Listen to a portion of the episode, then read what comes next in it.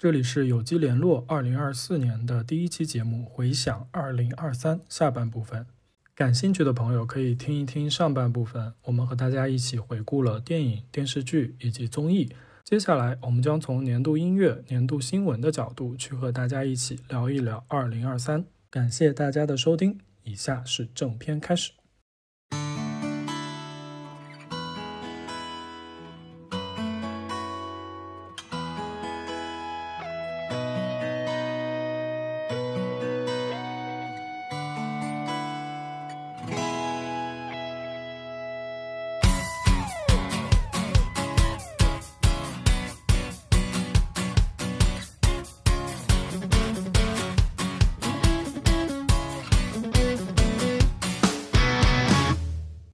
家好，欢迎收听有机联络，我是二零二三年有二百八十多天都在失业的光光，我是还有两千八百多天就要退休的小柳，我是三百六十五天都觉得自己是内娱紫微星的一路。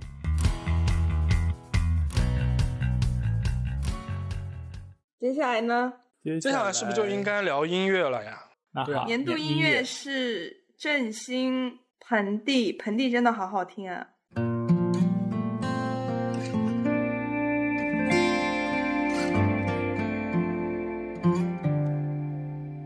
振兴的声音真的好好听啊！我第一次听到的时候，我觉得天哪，这也太暖了吧，就一股暖流。暖牛。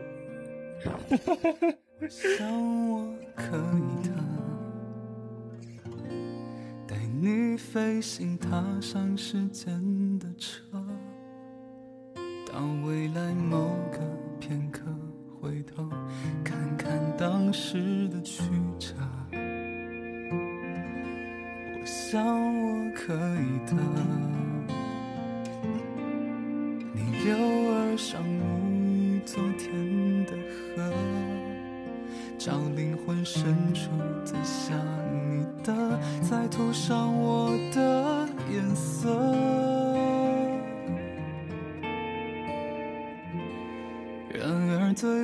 思念是我的，他只能困在原地。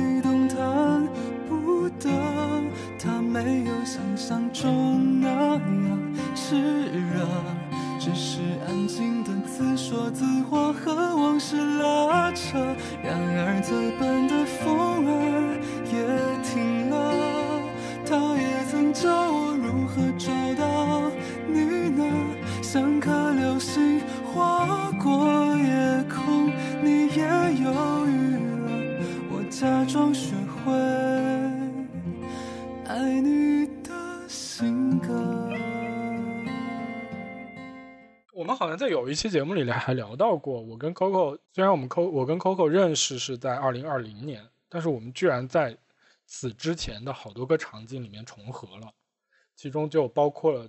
郑兴在 DDC 的一场演出，对吧？对，那个时候郑兴还不是一个呃，哎，那个我记得那个时候郑兴刚刚提名金曲奖的最佳新人，当时就在北京有一个演出，那时候真的非常小的一个演出，大家就坐在地上，而且应该也没多少钱，就在一个小酒吧里，五十块钱，我估计就反正不超过八十的一个价格。后来到了金曲奖，郑兴在金曲奖上表演。啊，虽然后面没有拿到这个，哎，他后面拿了新人奖吗？有点忘了。嗯，没有，好像没有拿到。他只是入围，入围就是肯定。他当年入围了新人奖，还有一点，他当当年入围了年度专辑，我记得很清楚，就是他的那个。对。忽然有一天，我离开了台北。嗯。他不是有首歌叫《开往三重的慢车》吗？然后当时我一个台湾的朋友，他看到歌名，他说这不就是叫开往石家庄的绿皮火车？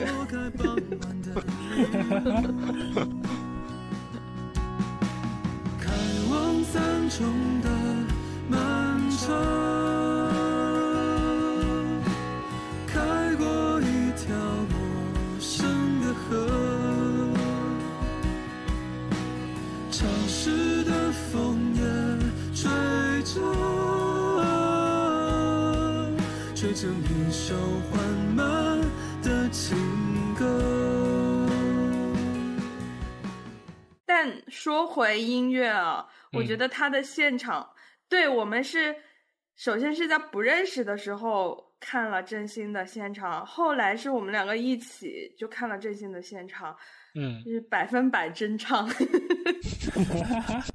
在内涵谁啊？但是那声音真的，现场的声音也真的好好听。一路，你有你的年度音乐吗？我的年度音乐的话，其实是苏运莹的《缘》。我也听过。对这首歌，真的苏运莹的嗓音很独特，而且她的歌真的只有她能唱，别人没有办法翻唱。很有风息吗？直角砌成的山路地吗？执念信念比形状更具体啊！你别把它当成苦痛啊！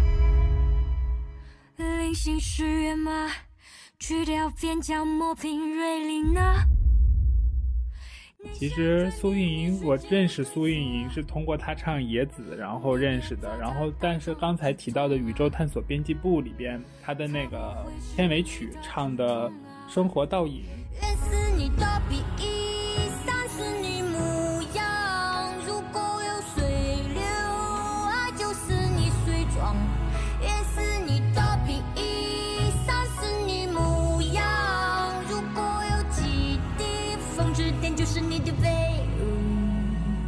让我觉得他唱歌真的好好听，然后再加上今年不得不提的是，因为那个李玟的去世，然后想到了他之前在湖南卫视的《生生不息》上面的时候说夸苏运莹，说她的歌声是可以影响下一代年轻人对音乐的理解的吧。然后我就听了他的那首《缘》，就歌词和曲风都很独特，让人感觉就是。果然还是只有这首歌，只有苏运莹能唱，而且对生活有一种说不上来的一种不屈的感觉吧。就他的歌不是拘泥于就是情爱之间的，是对一种对世界的吧，就是也是很格局大的歌曲。是的，又说回这样了。愿有缝隙吗？直角砌成的山路地吗？执念信念比形状更具体啊。你别把它当成苦痛啊！风雨是月吗？七夜狂笑，飞扬吵闹着，为难无力也挣扎也无言啊！你别把它当成苦痛啊！它会是你翻越的高山。我一开始对音乐我是想了两个维度，一个就是年度音乐专辑，一个是年度现场音乐。就音乐专辑，像刚刚提到的郑兴的《盆地》，就是整个的是一个非常完整的一个专辑。但是我觉得年度的要我选出来一个，我觉得有点难。像之前听梁静茹的《迷路》这张专辑，还有杨乃文的《Flow》，我觉得这这几张专辑都是整个很完整的一个专辑了。但是总觉得。很难选出像对比一下，就是蔡依林那一年的《Ugly Beauty》和和和和和林忆莲的《零》这两张专辑的那种感觉，就是好像是年度非他莫属的那种感觉没有，就是今年大概是这种这种状况吧。嗯，那现场呢？年度现场，现场就真的是不得不说。太美好的一个现场，就是在镇江泡泡澡音乐节看到了安普最好的时光。歌送给我们的曾经跟以后，然后也送给现在年轻的孩子们，这样我绝对不会嫉妒你们的。我就在遥远遥远这个苍老的前方等着你。这首歌叫做《最好的时光》。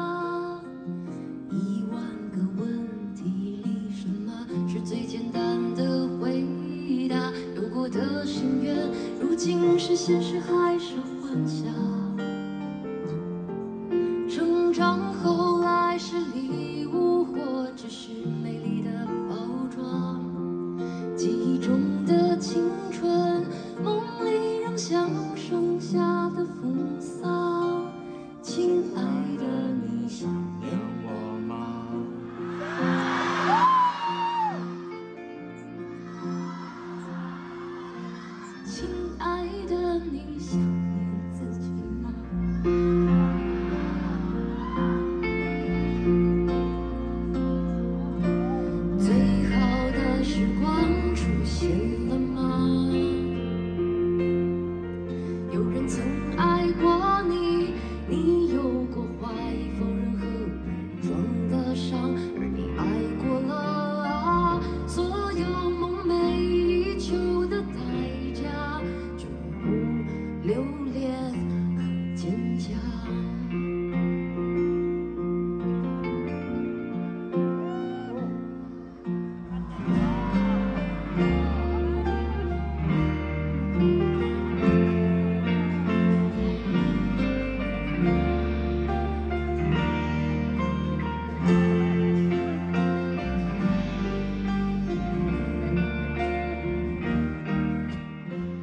么想到现场音乐这个维度，就是因为今年有很多的演唱会，包括很多的 live 场，其实我都是全部基本上都没有看。我大概二零二三年就是看了两个 live，一个是梁静茹的演唱会，然后另一个就是镇江泡泡岛。但是你在朋友圈都看了。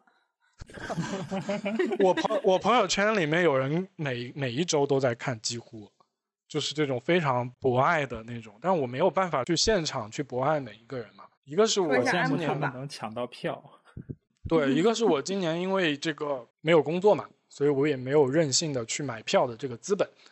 然后另外一个呢，就是觉得其实这种报复性消费让这个票价也水涨船高嘛，还有黄牛啊等等。对于这种比较混浊的演出市场，也有一点不想去靠近。但是，为什么要去镇江泡泡岛这个音乐节的阵容集齐了三个人？是我觉得说这三个人如果缺一个，我可能都不会去。这三个人就是安普、陈绮贞跟吴青峰。对这个阵容绝了，就是你都很难在，包括你很难在台湾的某一个演出现场同时看到这三个人。当时我们还在幻想说他们三个会不会一起出来。拉手手转圈圈，但是当然最后没有。呃，还有一个背景就是在这个音乐节之前的金曲奖上，就是在二零二三年的金曲奖上，这三个人就是同台了嘛。安普他的那首歌《最好的时光》拿了二零二三年金曲奖的年度歌曲。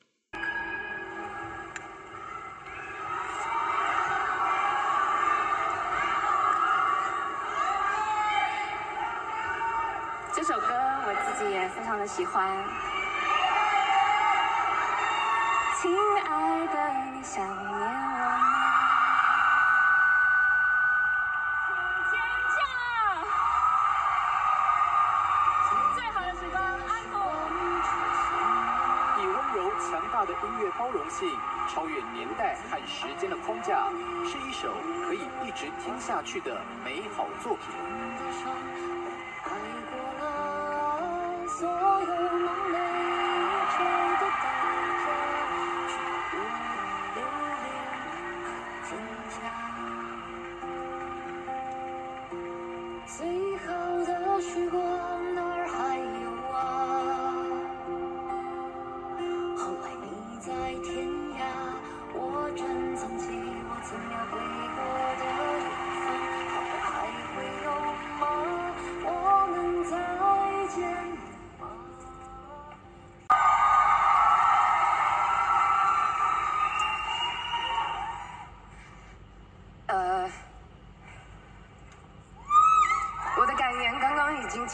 说完了。我拥抱了这首歌最重要的几个人，一个是我的经纪人小 P，你是世界上最爱音乐、最认真听歌的人，能够跟你一起工作，然后因此获奖，这是我毕生的荣幸。然后我也能够跟我最好的朋友在现场一起分享，可以抱抱你，我觉得在台上就已经非常圆满了。谢谢谢谢。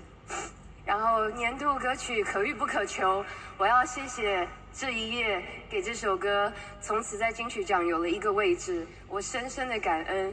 然后我有多讶异，我就有多么的感激。然后我永远不会忘记，我要谢谢陪伴这张专辑还有这首歌在一路宣传里面陪我默默努力，然后相信简单但深刻的情感可以可以流传的这些工作人员们，然后还有在宣传期里面。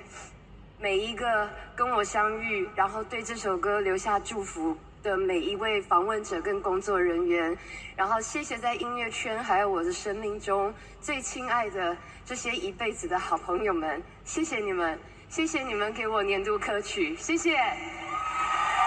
恭喜得奖者，也谢谢陈绮贞。当时为他颁奖的是陈绮贞。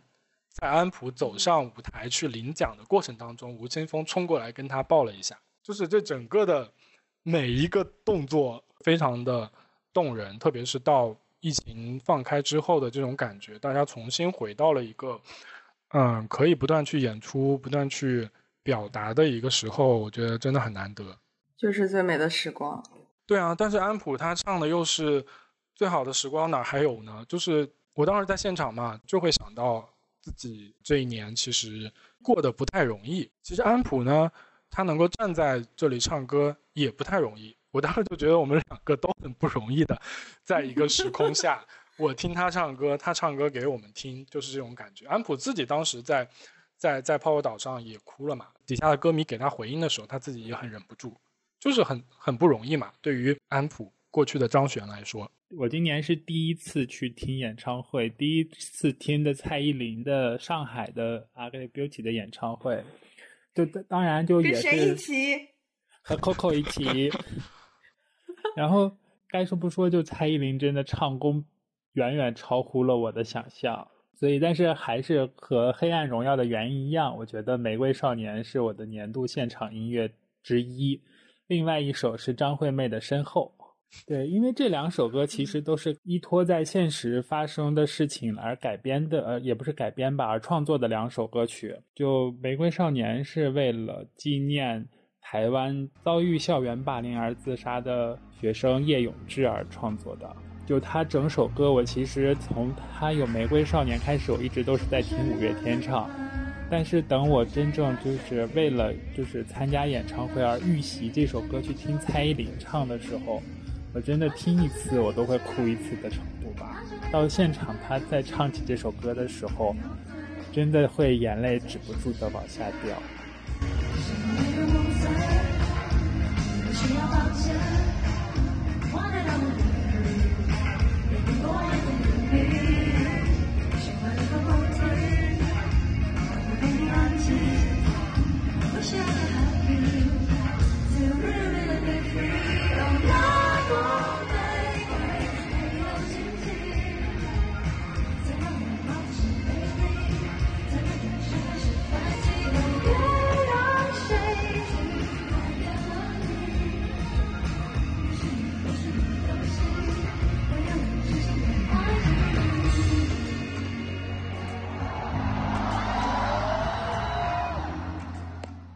今年真的看了好多现场，就年初的时候，因为在海南嘛，每周各个酒吧都会有现场，而且日月湾那条街各种风格，什么电子啊、呃雷鬼啊或者摇滚都有。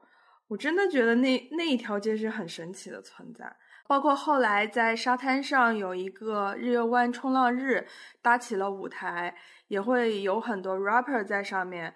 就是你是背对着一个海，然后你前面是有人对着你在唱歌的，就那种场景，就像，嗯，蓝色大门里面的那种场景哦，我知道。我觉得就是像梦一样的那种感觉，所以我真的觉得，真的在海边看音乐会，绝对是最最可能是一辈子都会难忘的一种体验。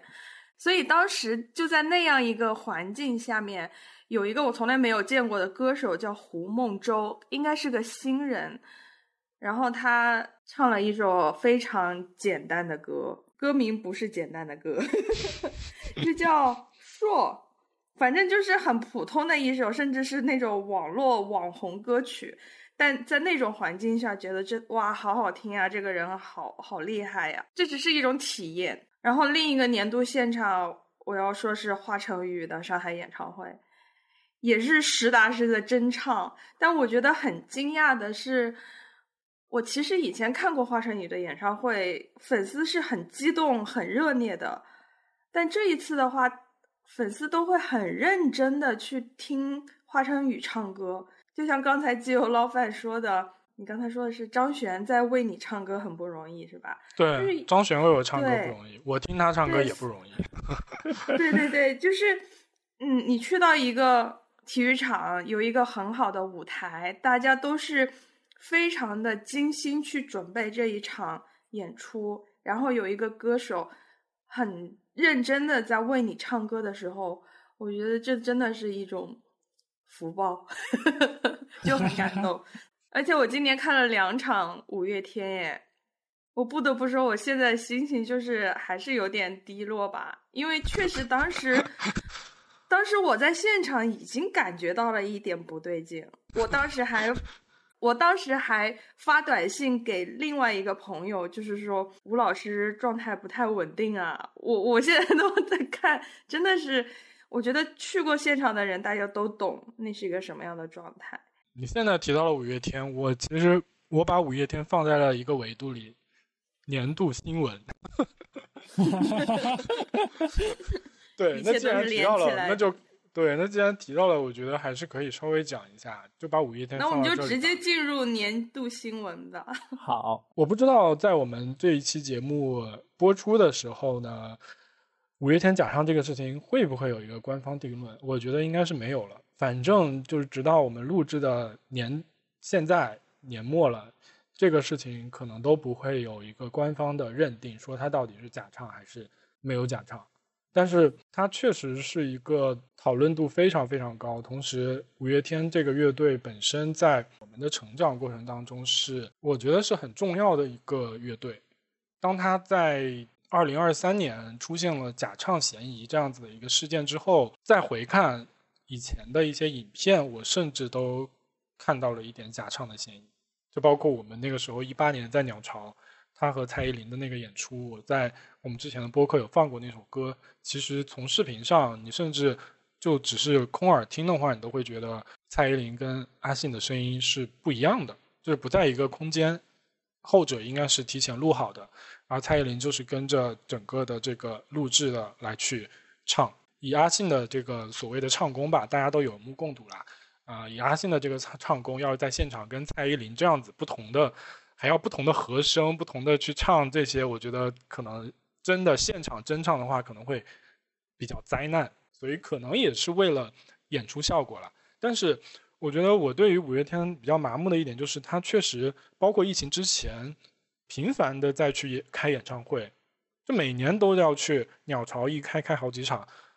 这种频繁的开，这还是放在以前了。到今年演唱会很密集，五月天一下子在上海开了六七场，在其他地方也是这么开。你中间不休息，一个人到了一定的年纪，你不可能永远都是保持那个状态吧？而且这个真的就是很消磨他的一些带给我们的价值。我不得不承认，就是我真的很多人生的转折点都是五月天的歌给我的一些鼓励。就包括我大学毕业的时候，是他《第二人生》那本专辑出现，所以在我去日本呀，然后在日本一个人去留学的时候，都是他的歌在支持着。还有一首非常重要的歌，就是有些事情如果现在不做，那一辈子都不会做了。嗯，当我去年非常想要去海南，非常想要去海边的时候。我其实是犹豫了有一个月的，然后突然 QQ 音乐给我随机到了这首歌，我是真的因为这首歌我就下定决心买机票走，我一定要走，我一定要离开，因为我如果我不去海边，我可能以后一辈子都不会去海边住个一年半一一年半年。所以当今年他出现这个事情的时候，作为粉丝是很不爽的，就是很不理解他。明明是那么有才华的一个人，为什么要做出这种嗯举动？年度失望现场。以前其实很早，我记得很早的时候，嗯，在微博，甚至微甚至微博刚出的时候，大家不是还是会在微博上发一些比较真实的一些状态嘛？对，不管是明星也好，还是我们自己也好，我记得以前很早就开始关注阿信的微博，他就非常喜欢在社交媒体上发很长很长的这种文字。不管是讲述他的工作也好，还是讲述他的生活也好，这一次他不是出现了这个舆情之后，应该是很长一个时间内没有人去做回应。他到了后面也是写了一篇很长很长的回应的文章。作为一个粉丝也好，或者是听他歌的人也好，其实看了之后是很难被打动的。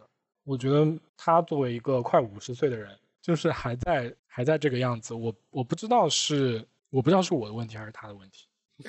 不 错的不是瓦达西，是可诺塞卡伊，是这个世界的错。对，我觉得以前是不是就是大家都是粉丝去看演唱会嘛，也就睁一只闭一只眼，因为本身能听到偶像的现场已经很难得了。然后因为今年大量充斥充斥着非粉丝去现场，然后就捅破了这一张纸。还挺魔幻的，我又想起一首歌了，就是王菲的那个沉迷过的偶像一个一个消失。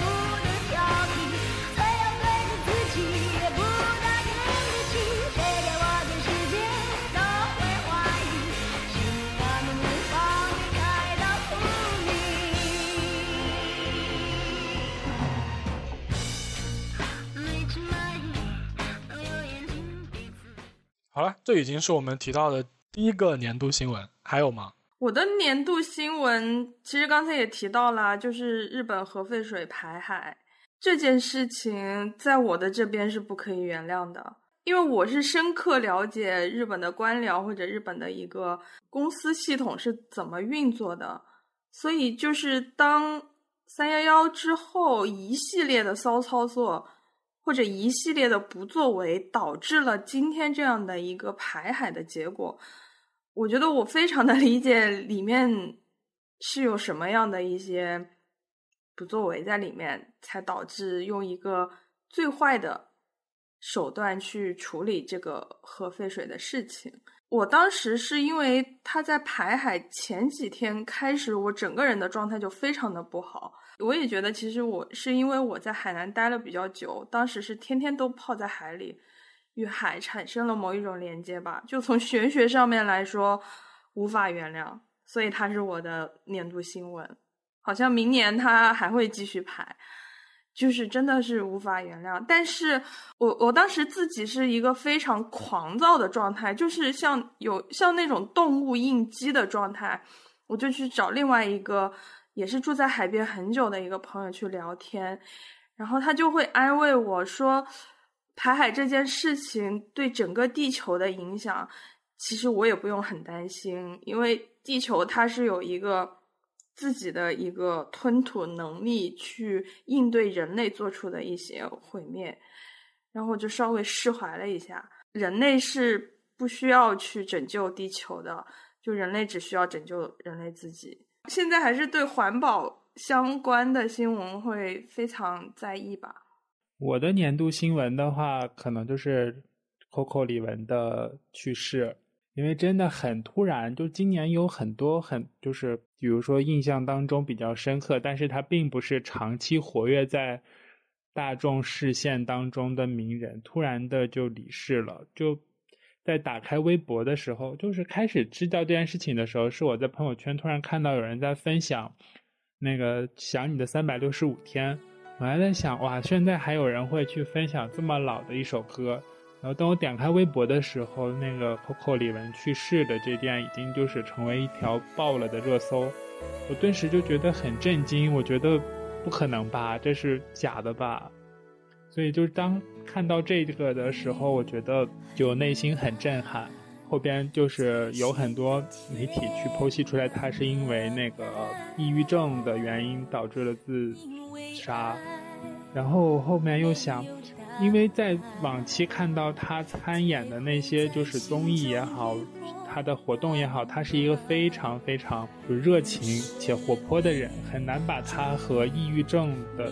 那些症状关联到一起，也是因为他的这件事情，然后让大家就是重新重视起来了抑郁症这种，就是这种就是心理的一些疾病，蛮能成为我的年度新闻的。感动是一生的宝藏啊，我在心上，不是时间可轻易打断，就算是教会时。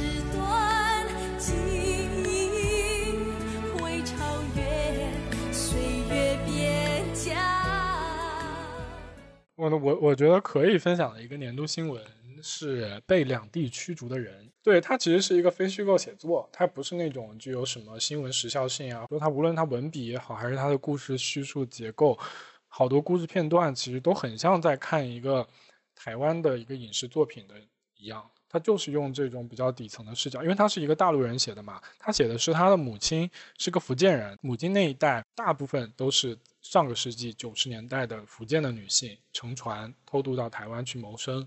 那其实这个过程当中，就是有很多人，比如说有很多人跳海，有很多人孤注一掷的去，有很多人闷死在船上，就是很悲惨的事情嘛，在两地发生。然后他的母亲想要想要在台湾扎根也不可能，然后想要回到大陆，回到福建，他本身身上又带着了当年去台湾的这种标签，大家就会觉得他以前可能做的都是一些不好的事情，也不会有人看得起他。他的母亲再回来，年纪那么大了，也没有办法在大陆养老。就成了这样子的一个两边都不靠的这样子的一个状态，可能跟当年从广东去去香港，我觉得有一些类似，但不同的就是还是一个政治环境不一样。在两岸关系的现在这个状态下，有了这样子的一篇文章，我觉得还是有一定的时代背景的，因为确实香港它已经回归了嘛，那台湾的问题一直在，很多人看来过去两岸关系三三三十多年。这种看似好像挺和平的，虽然有这种政党轮替的一些冲突，但是实际上整个的两岸的经济的发展啊，还是怎么样啊？其实无论是大陆还是台湾，都是经济发展的受益者嘛。所以其实两岸在三十年的发展都很好，但是在这种不被破坏的一些和平相处的政治基础之下，还有这些可能不是被经济发展看到的这样子的一些女性，她们背后还是存在的一个生存权利的问题。同时，同时，今年好像两岸婚姻，包括同婚中涉及到的陆配的一些歧视，也好像是今年台湾的一个议题吧。总之，就是两岸关系，就很多人把它比喻成一个婚姻关系嘛。哦，另外，北京长峰医院的火灾让我买了灭火器和防毒面具，我觉得这个新闻对我的冲击也挺大的。哎，我觉得是不是，是不是看新闻就会增添焦虑啊？我今年这一年一定会。对，你看我今年就是傻子乐一样，就是因为我又卸载了财新，又卸载了澎湃，然后端又没有充钱，然后让我很快乐，真的。对，不看社会新闻会很快乐。是的。但是真的，大家还是有有空还是买一买灭火器和防毒面具吧。哎，我家门口有灭火器，我跟你说，因为。因为我住在一个百年公寓里面，它本身就是 历史保护建筑。对对对，不能让它烧掉是吗？对我烧掉可以。火灾真的是，不管是什么时候，火灾总会有一些给现实带来一些变化。乌鲁木齐火灾年度新闻，那到这里喽。告别文艺，一路来说他的。一路要说他的年度旅行城市啊，那年度旅行城市其实是泰国的芭提雅。你去过吗，Coco？我没去过，但我听无数人说过。就芭提雅真的，它是一个就是 sexy city。所以你在那儿 sex 了？没有，没有，没有，就是 就是。就是我开始只是想到它可能是因为合法化吧，但是没有想到它它真的完全超出了我对这个城市的之前的所有设想。因为去的时候有几个就是朋友的朋友在那边，他带我们有转这个城市，走在那个城市上边，就会有一种去了商场，服务员比客人还要多的感觉，而且服务员会很亲切的去拉你进商场的这种。举动也会让我就是无比震撼，会会很可怕，我简直都吓到，吓到差点就扭头就跑的程度吧。但是它这个城市就又是在海边嘛，因为确实也是因为今年日本就是核污染水排海了以后，大家就是发起了一种就是可能最后再见纯净的海的这种，我也是在今年在芭提雅见到了二零二三年第一次的海。它的海也很清澈，是那种果冻状，很透明，又可以看到海里的，就是很清澈的生物。然后岸上的人又是很浑浊的一种状态，就一种人文和自然的对比，形成一种强烈的反差。水很清，人很浊。对。那你们的年度城市呢？二零二三年我也去了海边，其实也可以不用展开讲了。这个我们第一期的节目大家可以去听。是的，是的。引流了，引流了。我的二零二三年度城市就是上海吧，就是我这一不对，不是这一辈子，我的二零二三就被分开了。就前半年是在海南，后半年在上海，完全不同的体验。因为然后住了半年，也没有讨厌这个城市，应该也会继续住下去。所以就是上海了。上海的整个人文气息还是挺好的。哎，这个我们也在上上期聊过了。就对，具体的可以看第四期，可以听第四期，再再 call back 一下，再引流一下。那那不得不插一句，也是 call call back 第四期。我对我今年就是改观最大的城市就是上海。还有什么别的维度吗？你们？我还有一个维度就是年度人物吧，就也是在就贯彻了今年大半年的一个人物是完颜慧德，就是短视频兴起的一个。呃，很难去形容他是网红不网红的一个人物。好人是闺蜜，不好人是敌蜜，闺蜜和敌蜜就一个字啊。他的风评，我开始以为大家只是在就是拿他玩梗，但是等到十二月抖音推出了关于他的一个就是短的纪录片之后，他的风评又发生了一种翻天覆地的变化。还有好多人向他道歉，然后我才在评论当中发现，好多人其实并不是拿他玩玩梗，只是在单纯的不喜欢他。但是因为就是抖音的短纪录片的播出之后，我也对他的一个就是看法发生了改观。嗯，相对比较认同他是什么西北的玫瑰吧，就是他的一个出身，其实跟他后面爆火。还是形成了一定的反差，那就问一路好了，你相信抖音他拍的那个纪录片里面的真实性有多少吗？首先，我觉得相信的一部分是他的就是从小的生活，可能他之前在回网友说妈妈结婚了再婚了为什么没带他，他回网友你是一个拖油瓶。虽然这句话听起来很刺耳，但是他能说出这句话，我觉得也是因为跟他在短视频里头就是。纪录片里边说到他的那个亲身经历是有关系的，我觉得他最最体面的一句话就说，就是在谈论他母亲的时候说不说了，到这儿只能到这儿。我觉得，就他真的是对那段就是不好的回忆的，就是很体面的一种评价了。就大家可能大概能猜测，从从他的这种态度能猜测出来，他确实是被当做拖油瓶一样。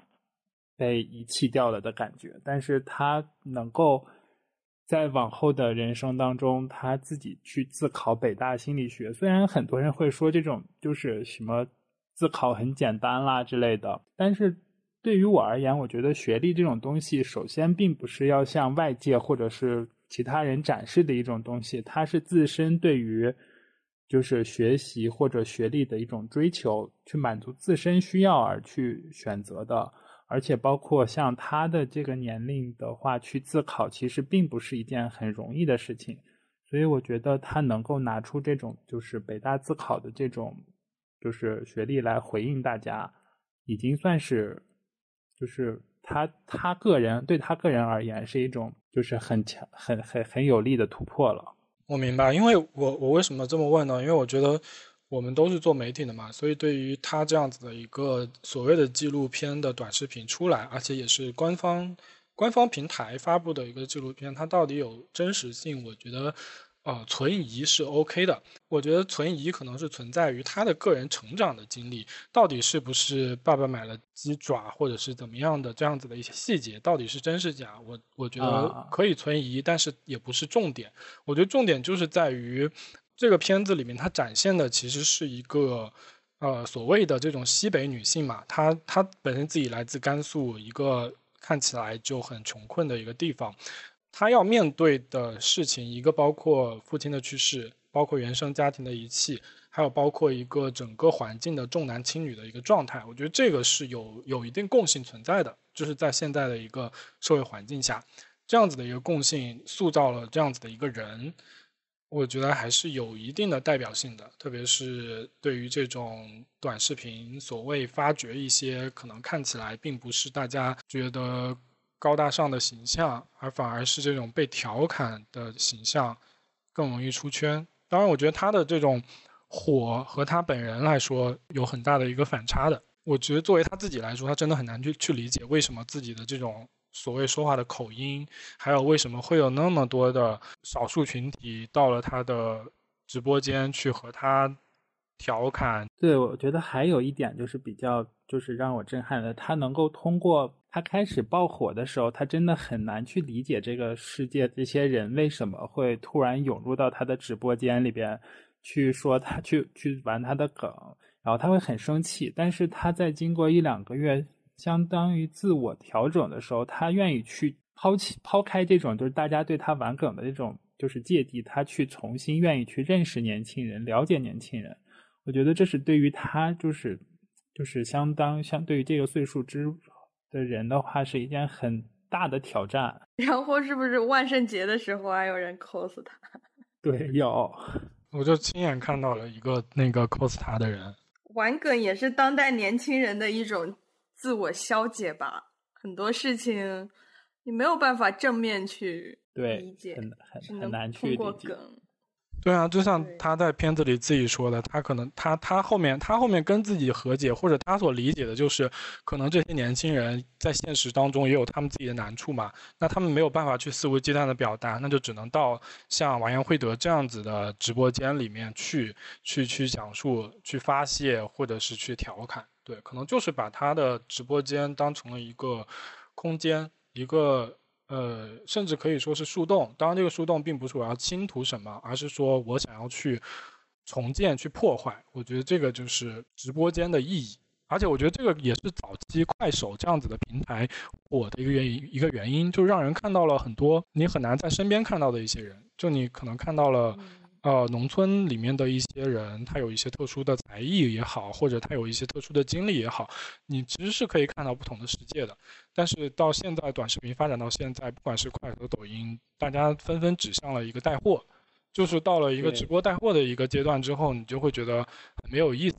特别是今年哦，那年度新闻又可以来一个董宇辉，就就这些事情，就变成了直播带货引发的一些。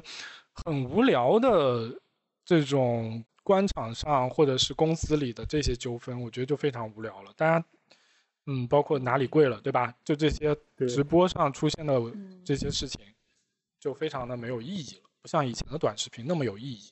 对，当然这个也是跟跟媒介监管，我觉得也是有一定关系的。大家只能够去带货，而不能够去传达。但是也是说，这种就是短视频红人的话，那就不提不得不提这些名人碎片。就完颜慧德开始红的时候，他是被当做了杨幂分泌物来对待。然后同期最早的分泌物是三梦奇缘，然后还有万人迷，还有另外一个 谷爱凌。突然英雄英雄都多出来。对，然后就这这些人，他们是走了完全不同的一种就是路线，他们没有去带货，他们甚至在出歌，然后去参加线下的路演。就是这些女性，虽然就是她们并本身可能没有什么就是特别多的才艺，但是她们在就是互联网上边也是很勇敢的去展现了自己。包括早期的互联网的兴起，还有现在短视频的兴兴起，就是一种传播的权利下放了吧？就不管你是农村的还是什么的，大家都可以来剖自己的生活，其实也挺好的，就是让自己的一个整个的眼界放开了。我可以看到那些以前可能绝对不会知道他们是什么样的生活的人。嗯，这种向下的这种好处，但是短视频占用了太多的碎片时间。是的，是的，因为我家有猫在叫，我家有猫在叫，有猫来找我玩了，猫受不了了。哎，那那只猫昨天没有留在你家吗？你又把它退了？没有没有，不是，它好像是想来找我玩，找我出去玩。每次就在门口叫，这不是动画片吗？猫的报恩是没有吃的。我我把那个鲍师傅给他吃了。鲍师傅过期了吧？这都多长时间了？这就是 剩下的肉松给他吃了。他每次就叫一叫，然后就走了，就不见了。给你打个给你打个招呼。你们院子里的吧，还是别人的？对，嗯院子里的应该是院子里，因为昨天都一点多了，他还在外面叫。Should old acquaintance be forgotten, never brought to mind? 好了，还有什么维度吗？差不多了，没有了，我没有了，没有了你们还有吗？我也没有了没。有了是吧？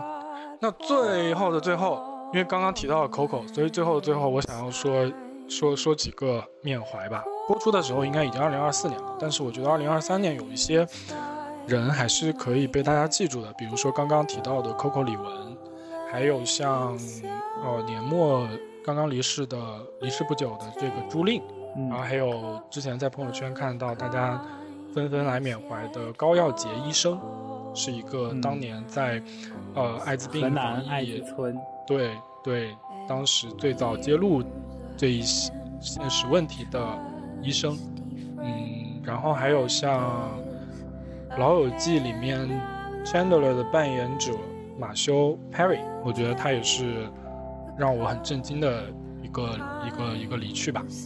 还有包括年初的时候，呃，万马才旦导演和坂本龙一这两位的大师的离世，也是让很多人记忆犹新。另外就是一些在二零二三年发生过的一些事情，很多的普通人也可能没有走到二零二四年，比如说像在甘肃地震里面，像在北京、河北的一个水灾，还有刚刚提到长丰医院的火灾，以及包括冬天的时候佳木斯体育馆的坍塌，这几个事件当中那些离去的人。另外最后一个就是，可能还要缅怀那个说中国还有六亿人月收入一千元的人。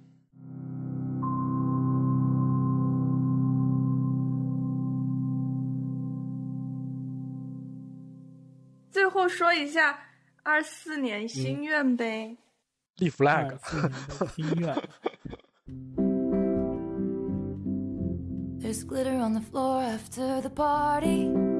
那就希望二四年健康快乐吧。我希望二零二四年可以环球旅行。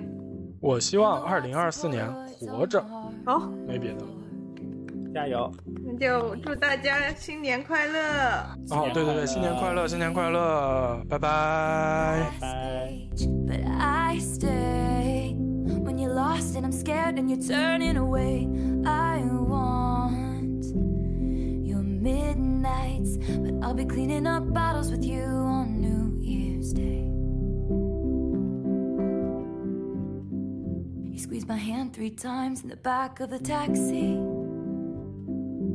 I can tell that it's gonna be a long road.